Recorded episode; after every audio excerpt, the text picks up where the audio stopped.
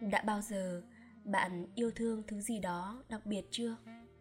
Không phải tình yêu nam nữ, không phải tình yêu gia đình, mà là tình yêu với những con vật.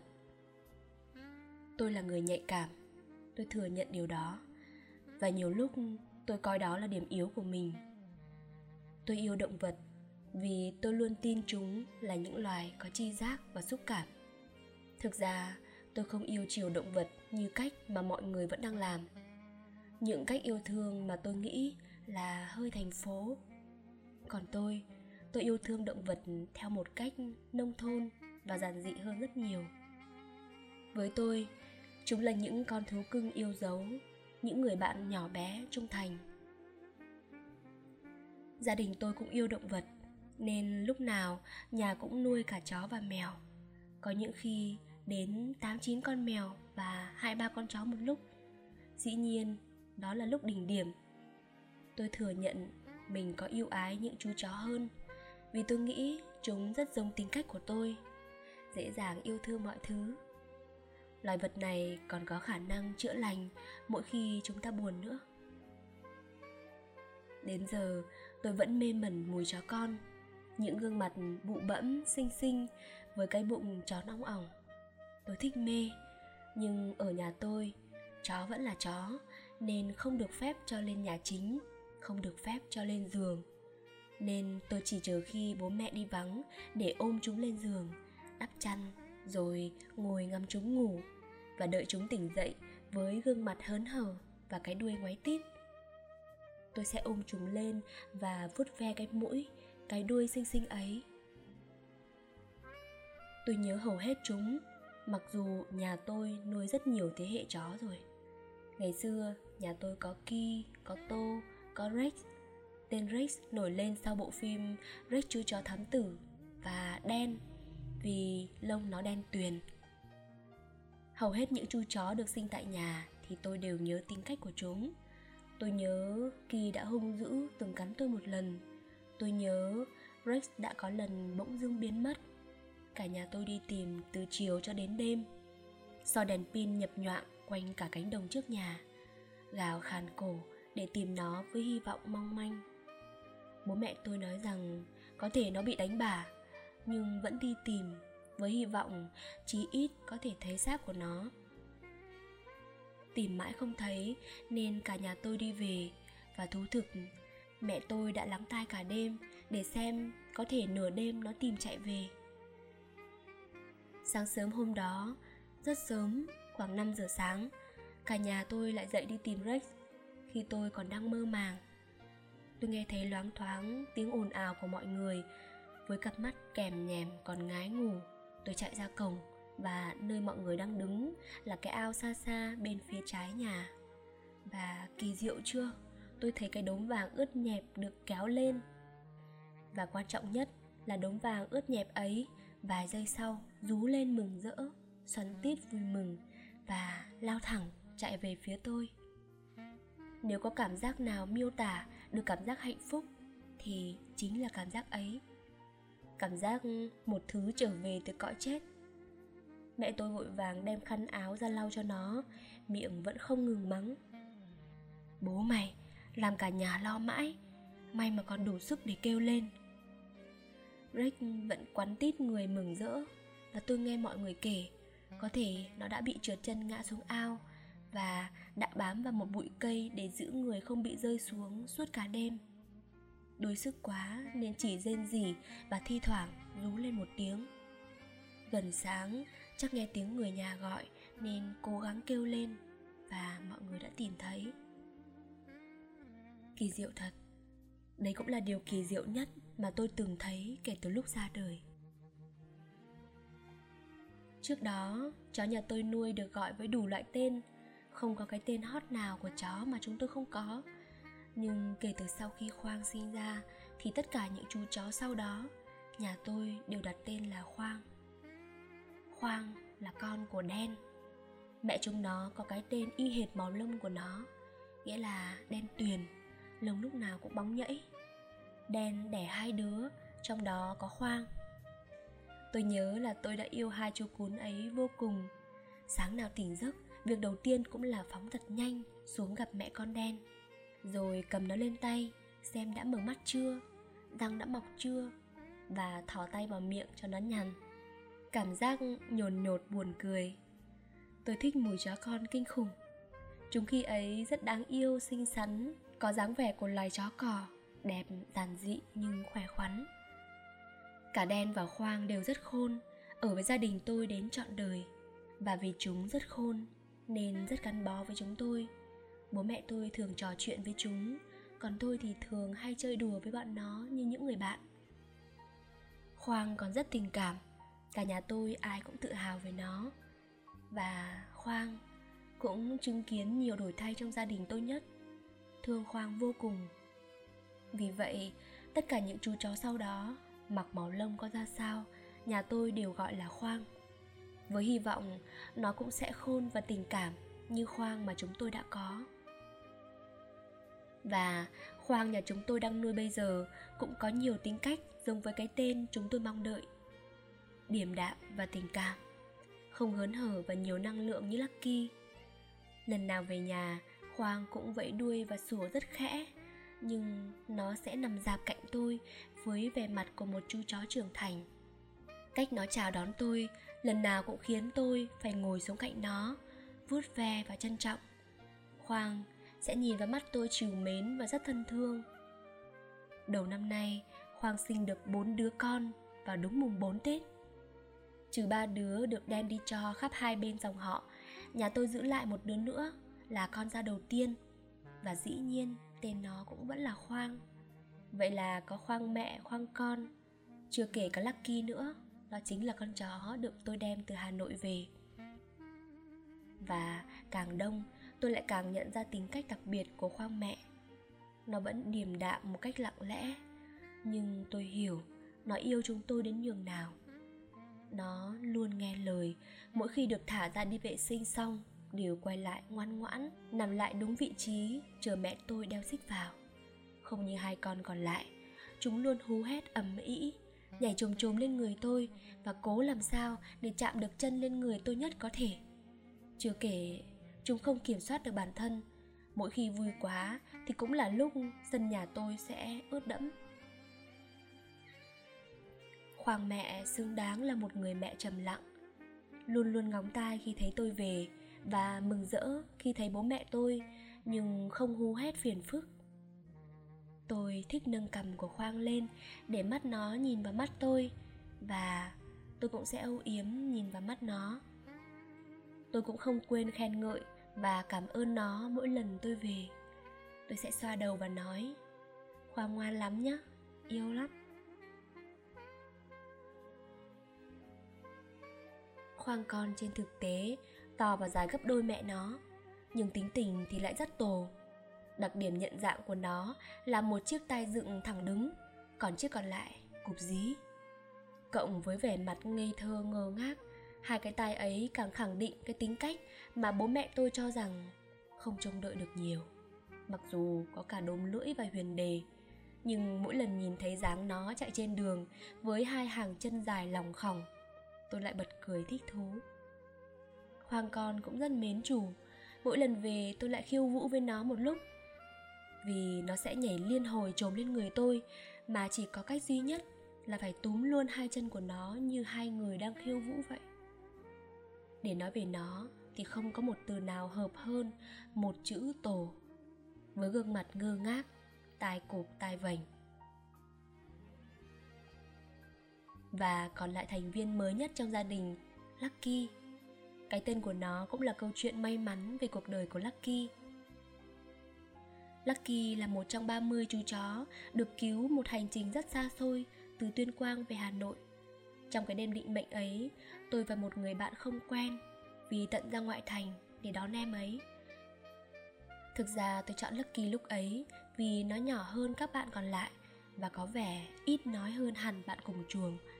Khi quyết định nhận nuôi nó mà lòng vẫn hoang mang, không biết sẽ thế nào đây. Ôm nó trong lòng, chân tay nó dính đầy bùn đất và hôi rình. Tưởng là sẽ khó ôm về lắm vì một chặng đường xa, và em ấy cũng không còn bé bỏng gì. Ai dè, Lucky rất biết điều, nằm im re trên đôi tay, còn gác mõm lên tay nhìn đường phố xung quanh một cách vừa quen vừa lạ. Thì thoảng ê mông quá lại nhích nhẹ người chứ không dám quẫy, thấy thương vô cùng. Về tới nhà lúc nửa đêm, tôi rửa tạm chân cẳng cho em ấy đi ngủ thì anh chị em cả gia đình xuống hỏi thăm. Cái cảnh nó vừa quẫy đuôi vừa mừng rỡ vừa ngủ gật mới thật buồn cười làm sao. Và các bạn sẽ không biết được cảm giác mình là bà Hoàng cho đến khi nuôi một con chó. Nghĩa là mở mắt ra là đã thấy nó nằm ngắm mình. Mặt nghiêng nghiêng đoán xem mình sẽ dậy hay là ngủ tiếp. Đi làm về thì chỉ mong phóng ù lên để chơi ú ả với nó. Và cũng có ngày thức dậy thấy phòng như những dòng sông nhỏ. Lucky rất ngoan và đáng yêu thời điểm đó, đến mức đi đâu cũng chỉ muốn ôm nó đi theo, vì ai nhìn nó cũng muốn nựng. Tôi thích quàng khăn cho nó, thế là bao nhiêu khăn nhung cho tôi đèo hết cho nó. Rất xinh, rất oách, và nó còn có sở thích tự ngắm mình trong gương nữa. Những ngày đầu nó về, tôi ở Hà Nội buồn thê tái, vì tính cách của nó rất đáng yêu và hợp với tôi.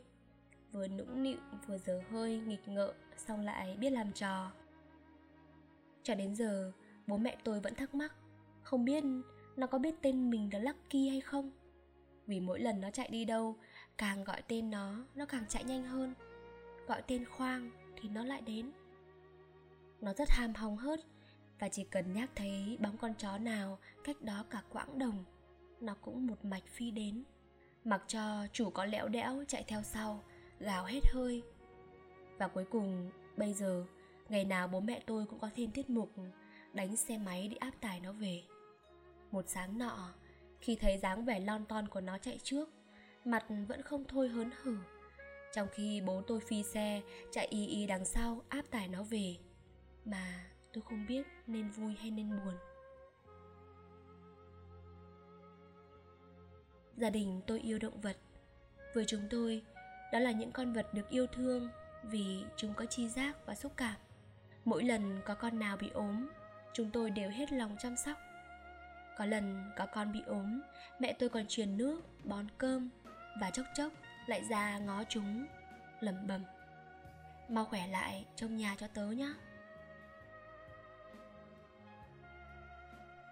Thế mà có những ngày nỗi buồn ập đến.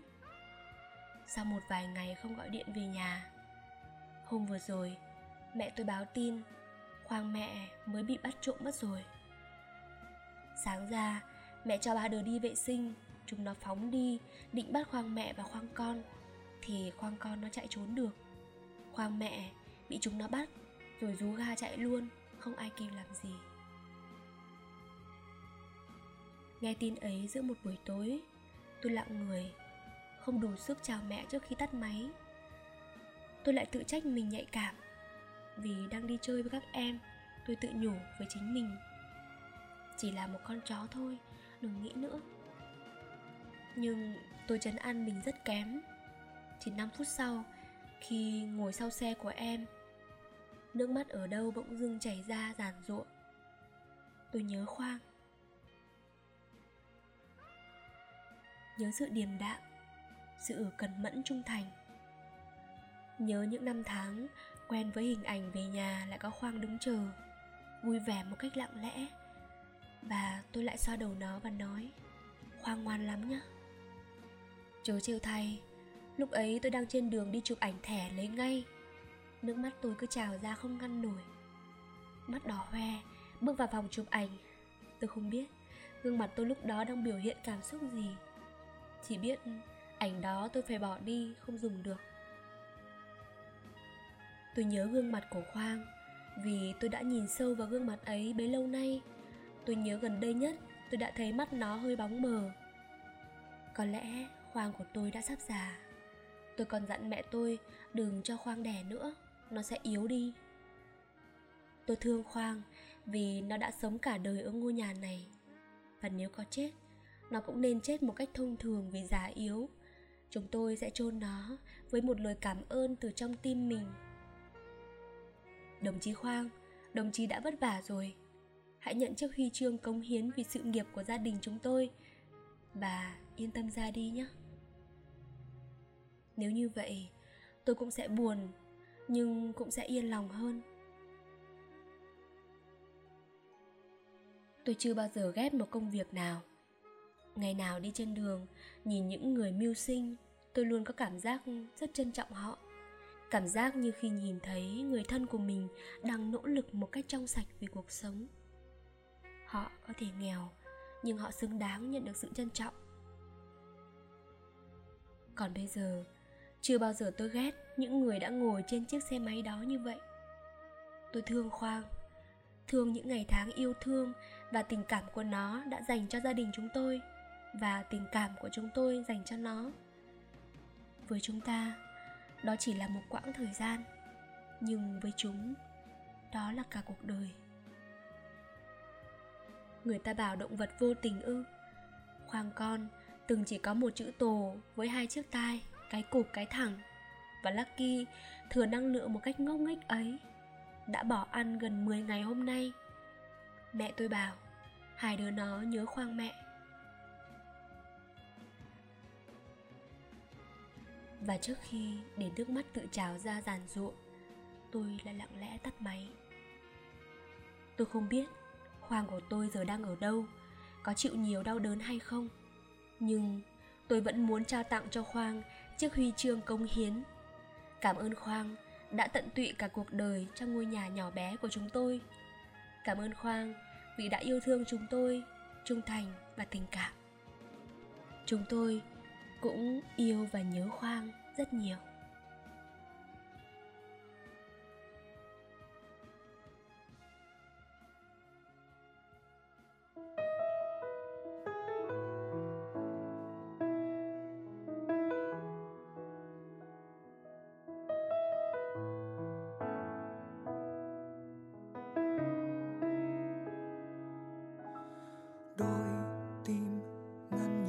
Xót xa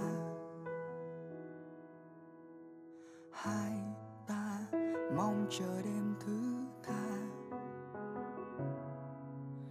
theo chân ta hàn vạn những nghĩ suy mang về đây để được thấy người vẫn nhớ tôi một ngày. Đêm mang em về trong giấc mơ, tôi hát lên trăm lời vu vơ. Vẫn những khuôn mặt cười dù biết sẽ không hề vui, dù hôm nay dẫu đúng sai vẫn yêu hơn ngày mai. Xin lỗi người vì những điều chưa nói ra thành câu, xin lỗi người vì bao ngày qua đã trôi về đâu. Mất bao lâu để ta tạm quên u sầu, để tim này vơi cơn đau và những ký ức mệt nhoài chưa tan vào sớm mai. Cảm ơn người vì luôn cạnh bên sớ chia buồn vui. Cảm ơn người vì đôi bàn tay không đành buông xuôi. Nước mắt nào rồi cũng sẽ trôi rất nhanh về nơi ấm êm vô cùng.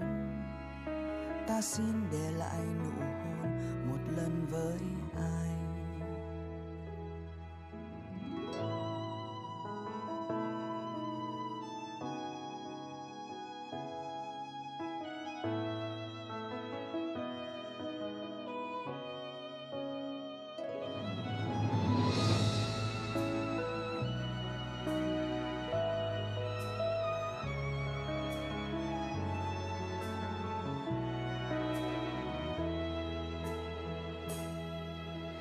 Đêm mang em về trong giấc mơ, tôi hát lên trăm lời vu vơ. Vẫn những khuôn mặt cười dù biết sẽ không hề vui, dù hôm nay dẫu đúng sai vẫn yêu hơn ngày mai. Xin lỗi người vì những điều chưa nói ra thành công. xin lỗi người vì bao ngày qua đã trôi về đâu. Mất bao lâu để ta tạm quên u sầu, để tim này vơi cơn đau và những ký ức mệt nhoài chưa tan vào sớm mai. Cảm ơn người vì luôn cạnh bên sớt chia buồn vui. Cảm ơn người vì đôi bàn tay không đành buông xuôi. Nước mắt nào rồi cũng sẽ trôi rất nhanh về nơi ấm êm vô cùng. Ta xin để lại nụ hôn một lần với ai. Xin lỗi người vì những điều chưa nói ra thành câu. Xin lỗi người vì bao ngày qua đã trôi về đâu. Mất bao lâu để ta tạm quên u sầu, tim này vơi cơn đau và những ký ức mệt nhòi chưa tan vào sớm mai. Cảm ơn người vì luôn cạnh bên sớt chia buồn vui. Cảm ơn người vì đôi bàn tay không đành buông xuôi. Nước mắt nào rồi cũng sẽ trôi rất nhanh về nơi ấm êm vô cùng. Ta xin để lại nụ hôn một lần với ta xin.